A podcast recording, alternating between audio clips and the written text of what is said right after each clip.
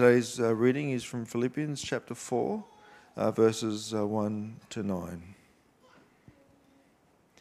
So then, my dearly loved and longed for brothers and sisters, my joy and crown, in this manner stand firm in the Lord, dear friends.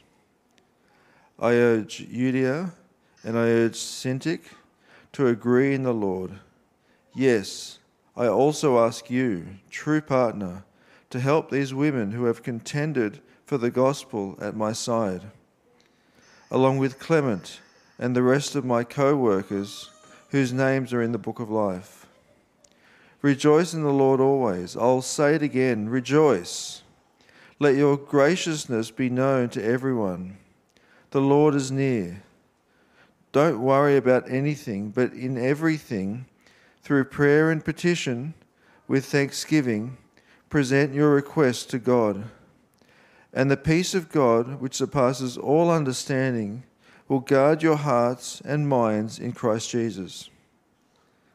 Finally, brothers and sisters, whatever is true, whatever is honorable, whatever is just, whatever is pure, whatever is lovely, whatever is commendable, if there is any moral excellence, and if there is anything praiseworthy, dwell on these things.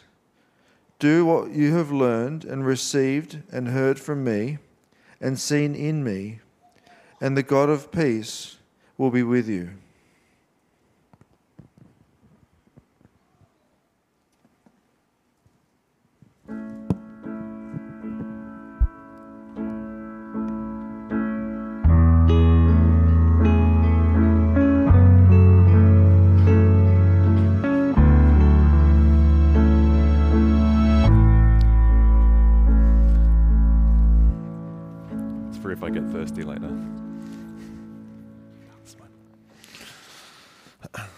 Hello.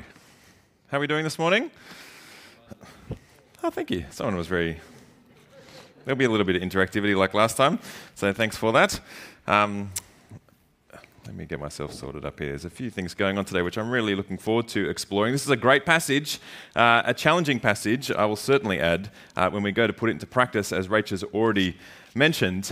Um, look, last week I spoke about uh, the Christian journey, and uh, it, was, it was a great passage and it encouraged a lot of people. And so, if you haven't seen it, maybe chat to someone who was here or, or, or, read through the passage. It was the back half of chapter 3, or watch it online. But in a sense, I kind of looked at what it meant to start our Christian journey having already won the prize. That is, by faith, we have been saved by grace. Uh, and our, our journey, our Christian journey, is one of the privilege of knowing Jesus more and more and the power of his resurrection until we are made perfect and raised with him and see our Savior face to face. And we know that journey is not linear, uh, but it's quite different to the journey before faith. Uh, that is the journey of kind of self discovery, of trying to find your purpose. All that has been given to us by virtue of trusting in Jesus. Uh, and that is a privilege of privileges. I think it's about this stage uh, in the Christian journey that I think we kind of reach this moment that I'm going to call fridge magnet faith. Uh, and there's, there's, a good thing about it. Let me explain what I mean by that. It could be metaphorical, it could be actually real. Uh, and that is that you, you know, as you discover more about Jesus, because it's our privilege to know him more and more, we come across a particular passage that really sings to us for all kinds of reasons. One of those passages would be something like this Do not be anxious about anything, instead, pray about everything for all kinds of reasons, that might be on your fridge, literally or metaphorically. It is a beautiful passage. As you get up in the morning, you kind of get the juice out of the fridge, you close it, you look at it, and you're like, do not be anxious. Pray. And that might be a rich encouragement to you. It's usually about that time in life. You know what's going to happen next, right? It's usually about that time of life when you've got your fridge magnet verse that something like this happens. Come on. Oh, yes! Where is the fridge? Don't know about split, but it really got smashed. Oh, It's pretty funny. I mean, these, these guys are, um, uh, how ridiculous is the YouTube channel? A couple of guys out of Perth uh, that are Christian, I believe. I didn't choose them for that. I chose them for their demonstration of a one ton axe falling on a fridge at 45 meters. That's pretty funny. Uh, you can watch their YouTube video of all kinds of stuff they smash. But my point is this it's not as funny. It's not as funny, actually, uh, w- w- when, when you've got that fridge magnet verse and it's really, it means something to you, and then it just gets totally obliterated. You know that moment in, in, in kind of life where, where life seems to overtake your faith, where your circumstances seems to flood out whatever truth you thought you had. Last week we were told to live up to the truth we have attained, but sometimes we are just maxed out. And usually it's at that point as well, maybe you're meeting in a small group, where someone says to you, Mike, I can see that you're anxious. Do not be anxious, brother, but pray. What's your response in that moment? That's, that's hard, isn't it? What we need, brothers and sisters, is something more than a verse on our fridge. We need it written on our hearts. We need that verse to have real purchase into the kind of into the reality of our life. And, we need this verse to have kind of meaning and intersection with where we are at in our journey, what our circumstances actually mean. And let us be slow to, to, to say quick proof texts into each other's lives, but to sit meaningfully as Jesus sits with us and shepherds us through. What we need is the joy of Jesus to give us the real power of peace in the real mess of life. That's what we need. The joy of Jesus to give us the real power of peace in the real mess of life. Because what we find in this passage is not Paul opening up the fridge to get some juice, he's sitting in a prison. Remember that? Back to the beginning of this letter. He's sitting in prison, and there is much for him to be anxious about. Not just his circumstances, of course, the injustices that, that he is kind of experiencing, but, but for the Philippians, who are kind of this church he loves so far from him, he's unable to help them. And, and they have all kinds of reasons to be worried. Uh, that they are being persecuted for their faith. Uh, there's all kinds of kind of false teaching kind of happening around them. Uh, what is going to happen to this church plant that, that Paul planted in blood, sweat, and tears? And yet he is able to say this. And so let's tap into why Paul, in how Paul is able to say this, that it might have real power for us today. I'm going to split the passage in two chunks as we really wrestle with this and how to get it, uh, and that is real tension in the church. Paul starts by talking about an issue that he's aware of, but then also real worries. Because every tension we experience in the world tends to soak in to our heart. And that's what we're going to talk about when we speak to worries. So let's begin. Real tension. Keep the scriptures open. Uh, we are certainly not going to have time for Q and A today because we're doing communion as well. Um, but let me give you a massive plug, actually, that if you want to bring questions, and I have no doubt, since I'm not a psychologist or counselor, there I have no doubt there are going to be things from this passage that are going to bubble up to the surface. Can I encourage you to come to Conversations of Hope uh, and bring your questions there? There'll be time for quite a bit of Q and A in that space. But uh, let's begin because uh, Paul speaks to the Philippian church as a great church. That's how he starts. So then, my dearly loved and longed for brothers, he longs to be with them again, and he calls them my joy and crown. Crown there is not just a, a, a kind of a royal thing, it, it's actually uh, more likely to be the, the, the, prize that a runner wins when they win the race. Last week we talked about the journey, the kind of the race, as it were, uh, that we might make every effort to, in, in, that journey of faith. And the prize is kind of this, this crown. And Paul actually says, You are my joy and my crown. As I sit here in prison and I think about you and I contend for the faith and I strive and make every effort, I think of you as my prize. I want to encourage you and lift you up. In this manner, stand firm in the Lord, dear friends. Stand firm. There's lots going on. Stand firm in Christ, for everything else is sinking sand. And as he thinks about the Philippians and even holds them in high esteem, just like he said of himself, I am not perfect yet, so too with the Philippian church. They are a great church, but they are not perfect yet. He has heard of some issues in the church, and he, he takes at this moment in the letter to speak to those. Because he then writes, I urge Euodia and I urge Syntyche to agree in the Lord. Now, Paul himself has been in conflict with other believers. You can think of the time where uh, he and Barnabas had such disagreement they separated in their ministries. uh, to return again later, but, but it's, it's not unusual for Christians to have disagreement. It can be at one level a, a disagreement about theology. And so Paul will write to the Galatian church saying, Who has deceived you? How have you done this to Christ that you would abandon the faith? But in this case, he doesn't speak to theology. He doesn't go there. That's because I don't think this kind of tension is, is like that. Uh, rather, it's kind of a bit more mundane, but still very real. Uh, that is, there are all kinds of reasons that Christians will disagree. Uh, churches are kind of famous for disagreeing over kind of the color of the chairs or kind of the wall or kind of the way we do this or that or kind of what song we sing. You know, th- th- there's all, sure, we, we all come not only as sinners, but with individuals with particular ideas on how we ought to do things. And when you put those together, poof, tension. It happens. Paul's honest about it. And obviously, whatever tension is happening in the house church of Philippi, that is, it's not a massive church, so kind of small tensions are kind of known quite sort of publicly in that sense. Those tensions have made their way to him, and so he speaks to them. And as he speaks to them, I think of a couple of things. One is tensions in the church are, not private, they're public. I'll clarify that a little bit, lest you think I'm going to sort of speak publicly about all the things I'm noticing. Um, when, when your body made up of many members, has, has a tension in it. Uh, like, for instance, your back. You, you, know, you might have kind of, you know, you've got a spasms in your back. Your whole body is going to feel that. Uh, in the same way that, like, when there's a tension in the church, the whole system it kind of compensates whether it's aware of the particular tension or not.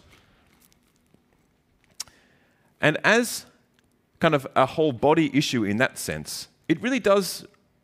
We have the privilege, I suppose, of actually working together to, to speak to each other, to encourage one another. And again, you, you, might not be aware of kind of what's happening over here, but as we encourage one another in faith, we, we are acting as the body to, to tend to one another.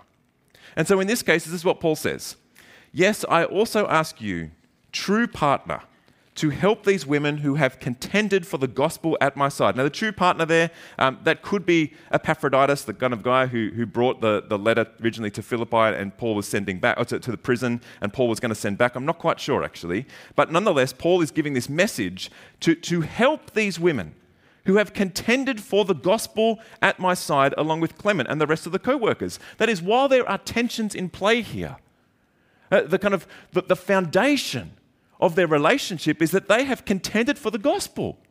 That these are, these are brothers and sisters, these are Christians. Let's not let the tension become the main thing, let's let the main thing become the main thing. Their names are written in the book of life. And let, let us think about that.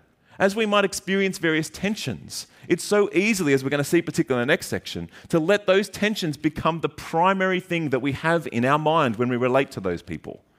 Paul's actually flipping that and say, yes, we're going to deal with those tensions, uh, but, but let's keep the main thing the main thing. These, these, these sisters are, are kind of co workers in the gospel. They are assured salvation by faith. And on that basis, can you encourage them to have the same mind, to agree? And of course, as soon as I use that language, have the same mind, we're taken back to Philippians 2, where we're urged to have the same mind of Christ. And what did that look like? Him giving up his power to serve us, even unto death, that we might have life. As I think about the tensions in this church, in any church, I actually don't have things in mind as I say this. I'm reminded of what Kel and I shared at the marriage course we ran last year and what I share with uh, couples that I do marriage prep with. I just married a couple yesterday who are exploring church, and uh, it was a privilege to walk alongside them and hold out the wisdom of the gospel.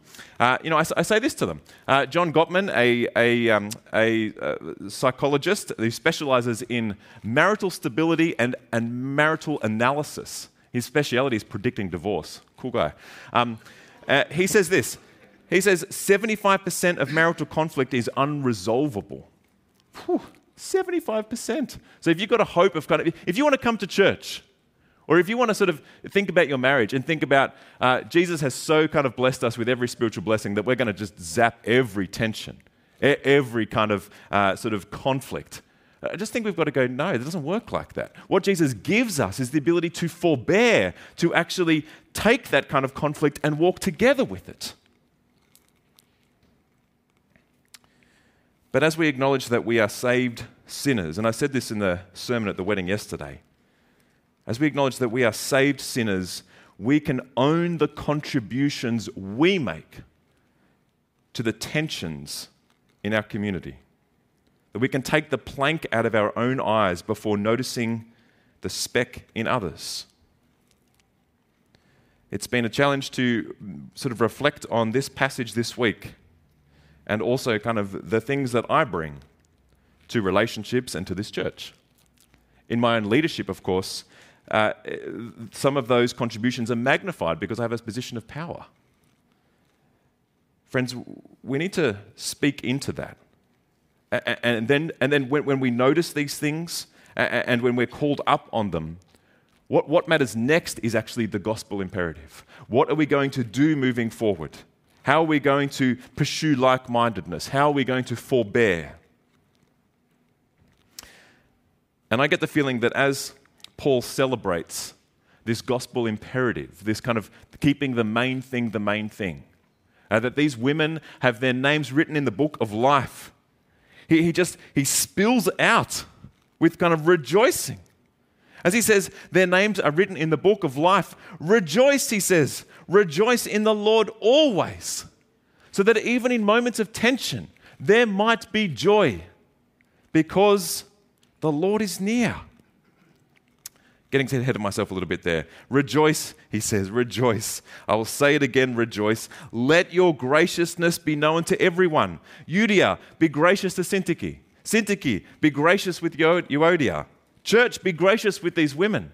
And for all the other tensions I'm not aware of yet, be gracious to each other and even to yourself. So that as we limp together, we still might rejoice and that we still might move forward in the privilege of knowing Jesus more and the power of his resurrection. For Jesus himself is shepherding us as he walks alongside us, as he limps with us, as it were, taking on our sin and our suffering and guiding us through every season. He is able to sympathize. He is able to guide. He has power to deliver. He is able to forbear and forgive. He is the good shepherd. And he is near. Jesus is with us. When we think about the nearness of Jesus, uh, we, we think about the promises he makes about taking on our burdens and giving us rest. But we also think about kind of our, our longing for that time when we actually see him face to face. And while that might not feel near, the sure promise of that, if you trust in Jesus, brings a nearness that ought to invigorate us. And as we think about all these things, taking the tensions in church community to the Lord Jesus Himself, who is near and, and bringing us to that end, we reflect on how Jesus' promises and the, and the, and the promises of the gospel and God's transformative grace in us has real power as we learn this together, as we get it wrong, as we speak words of encouragement to each other. So much of our Christian life is learned not in an academic sense, but in actually the grittiness of real life of actually taking our life and, and, and handing it over to Jesus daily as we take up the cross. We need the joy of Jesus to give us the real power of peace in the real mess of life. As Paul moves out of that moment of rejoicing and of calling, call, calling uh, Euodia and Syntyche to uh, be of like mind, to be gracious. Uh, and as he talks about the nearness of God, he then says, as we move into our second section, do not worry. I think I've, it's on the screen actually. There we go. Uh, he said, Rejoice in the Lord always. I'll say it again, rejoice, let your graciousness be evident to all. The Lord is near. And then he flows on into, Do not be anxious about anything. But in every situation, by prayer and petition, with thanksgiving, present your requests to God, and the peace of God, which transcends all understanding, will guard your hearts and your minds in Christ Jesus. Friends, this is a very famous passage. And it's our privilege now just to dig into this a little bit. As I said, it's going to open up a bunch of things for us that we'll need time to kind of actually keep exploring. That's why I've asked Val to help us in this way and help our community to actually discover what Jesus is saying here uh, as he gives us his word. But the first thing to notice is that when Paul says to not worry, I'm not going to sing like I did. It was week two where I tried to sing do not worry, be happy, whatever. He's not, Paul's not calling us to, to not be anxious and then be, be happy. What's he calling us to? What's the kind of bookend of this? Instead of worry, he's calling us to find peace. The peace of God is the opposite of your worries.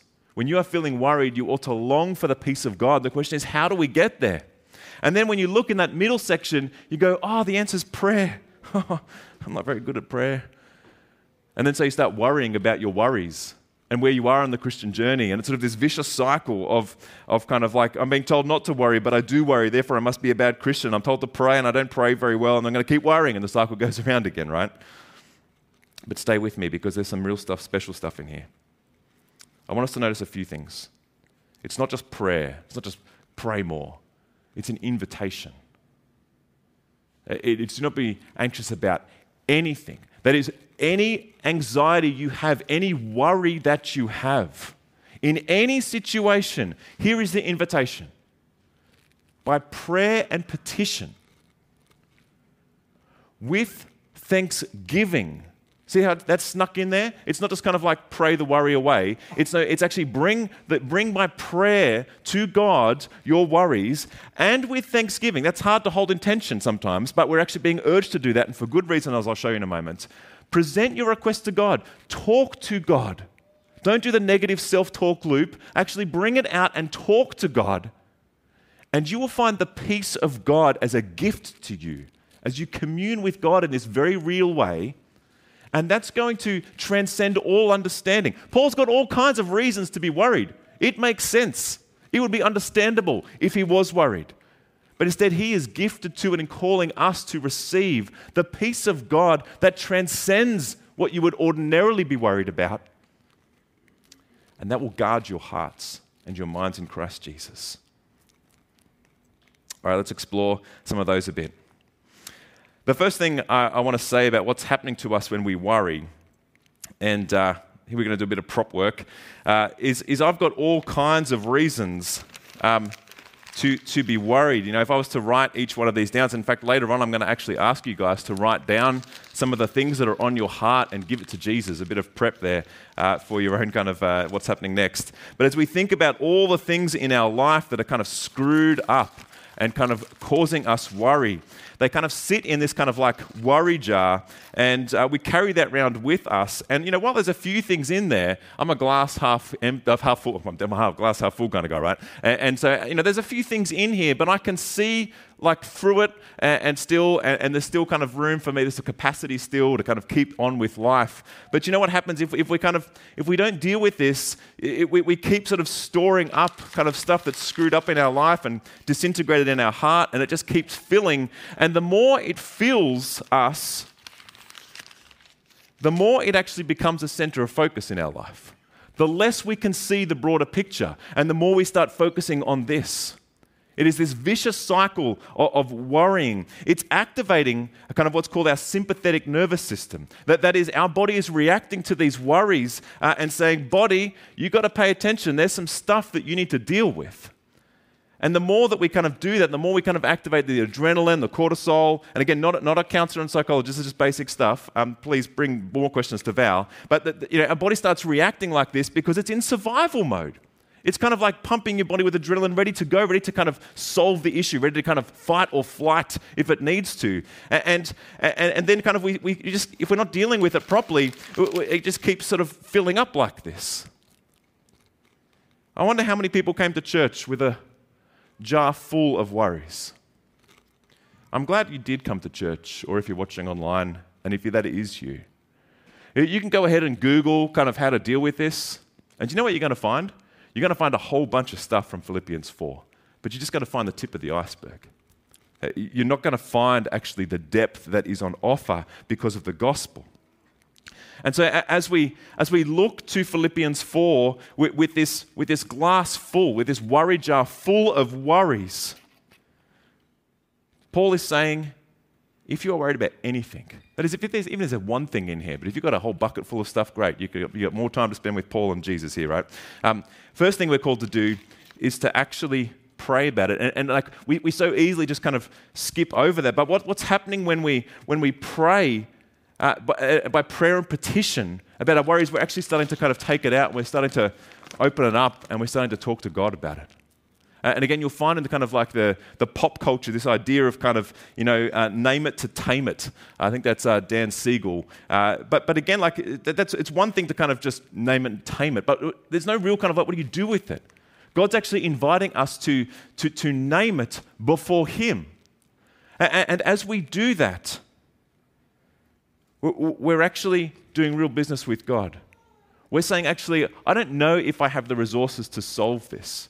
I don't know what's next about that. So much of our anxiety is future oriented uh, and, concern about the, the kind of the unknowns of what's next. But we're bringing before the God who actually does know what's next, the God who is sovereign over all.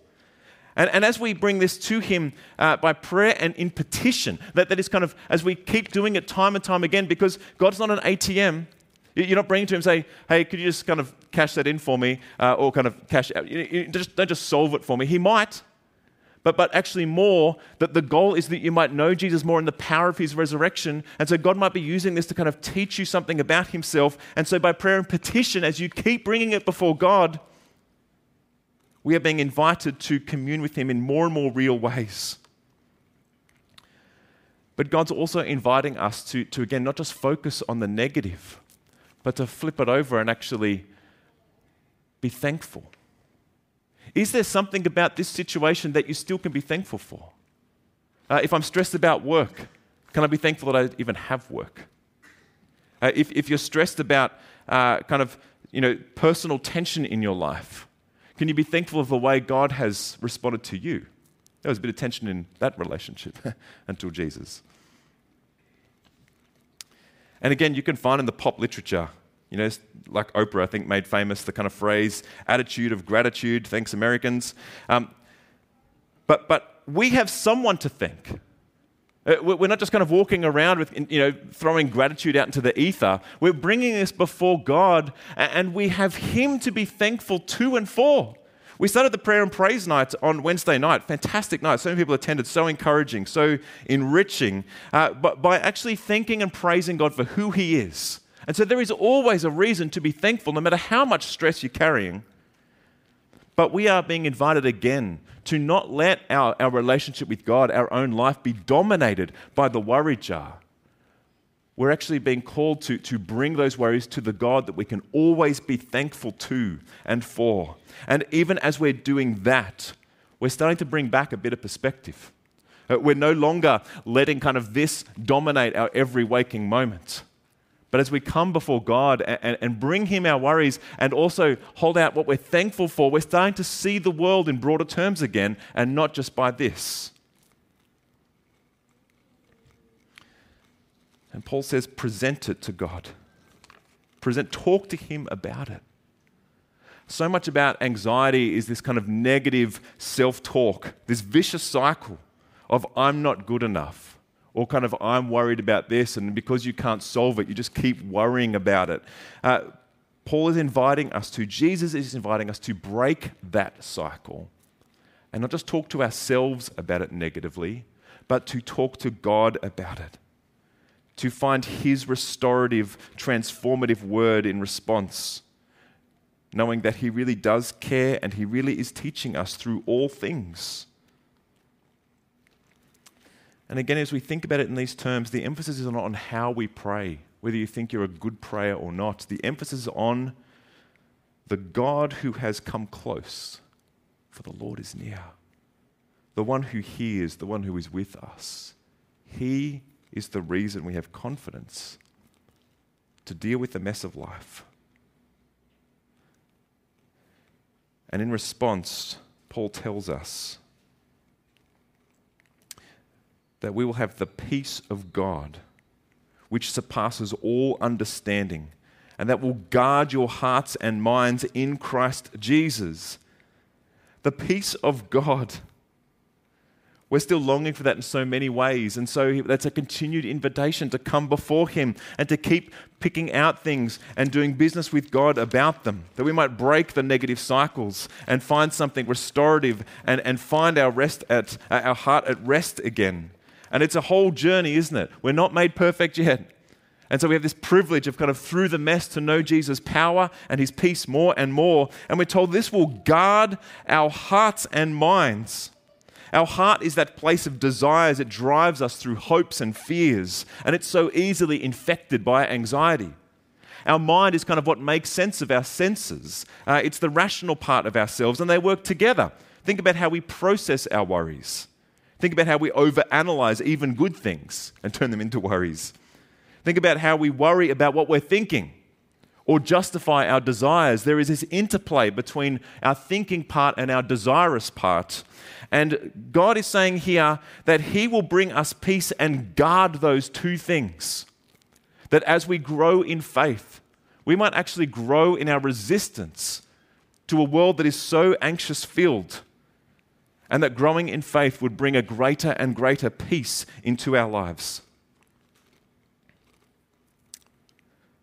As I finish, uh, and as indeed as I, I'm going to invite you to, to go through this practice of writing one thing down that's worrying you and, and one thing that you can be thankful for, Paul says, finally, brothers and sisters, whatever is true, whatever is honorable, whatever is just, whatever is pure, whatever is lovely, whatever is commendable, if there are any moral excellence and if there is anything praiseworthy, anything. Dwell on these things. What do you do when you are worried? When you're kind of trying to do downtime? I tell you what I'm doing too much of. Uh, you know, I don't have a lot of downtime, so I'm not creating enough downtime. But when I have downtime, I'm too easily kind of going to Facebook reels or kind of watching TV to unwind. Yes, we need recreational rest, but we need Sabbath rest. We need to be able to stop and dwell on these things, whatever is true, whatever is honorable. And if we're spending our life focusing on just what's in here, uh, we're trying to escape it in the way that we're using our rest time instead of actually dwelling on what is true and honorable and praiseworthy. And that's not just in God, but it's in the people before us that we might have overlooked because we're so full of this.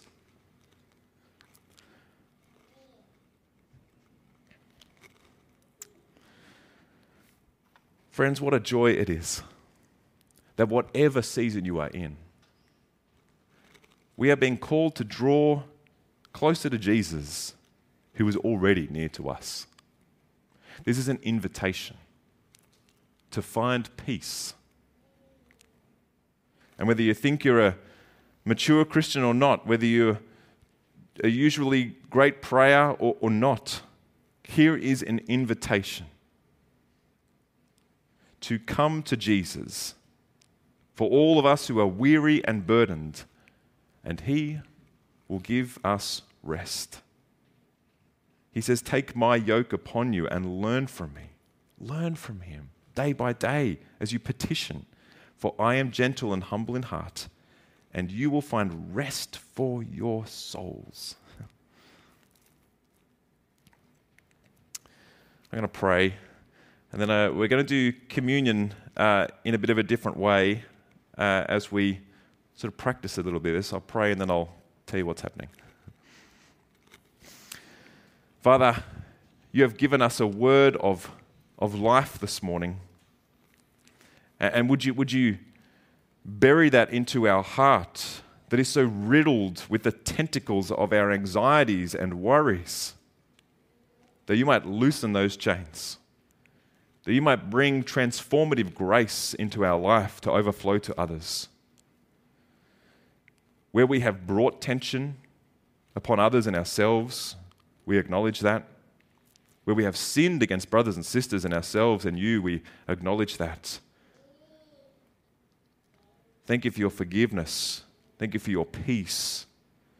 Help us to know, now go and live that out in the power of the name of the Lord Jesus. Amen.